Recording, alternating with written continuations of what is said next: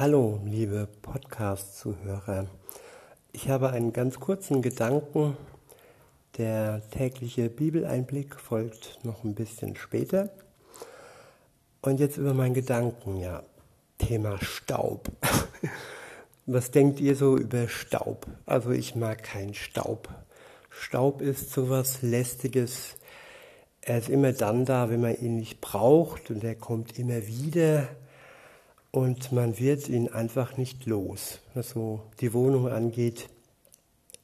Und ähm, da kann man, ich finde, man kann das gut vergleichen mit, mit der Sünde.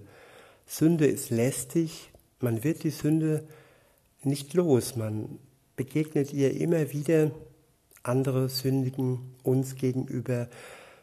Und auch ich selbst bin immer wieder so drauf, dass ich mich oftmals schäme für das, was ich tue und sage.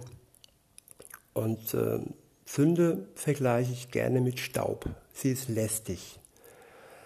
Und wenn ich jetzt so auf Gott schaue, dann sieht er das eigentlich total ähnlich. Und äh, Sünde ist das, was er überhaupt nicht ertragen kann, weil er ist ein Gott, der heilig ist.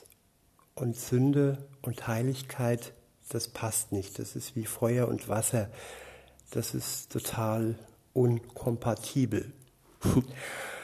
Und ja, aus diesem Grund hat Gott, der Vater, seinen Sohn gesandt, um dieses Problem ein für alle Mal aus der Welt zu schaffen.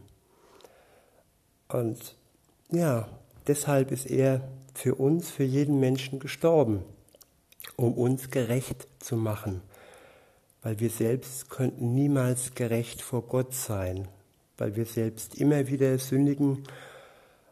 Und ab dem Zeitpunkt, wo wir uns zu Gott hinwenden, die, die Zeitpunkt, der Zeitpunkt der Bekehrung, ist Sünde eine Sache, die mir immer wieder leid tut. Und ich, ich ja, ich könnte mich schämen und äh, aber dann sagt Gott zu mir, ja, mein Sohn ist für dich gestorben durch ihn habe ich Gerechtigkeit.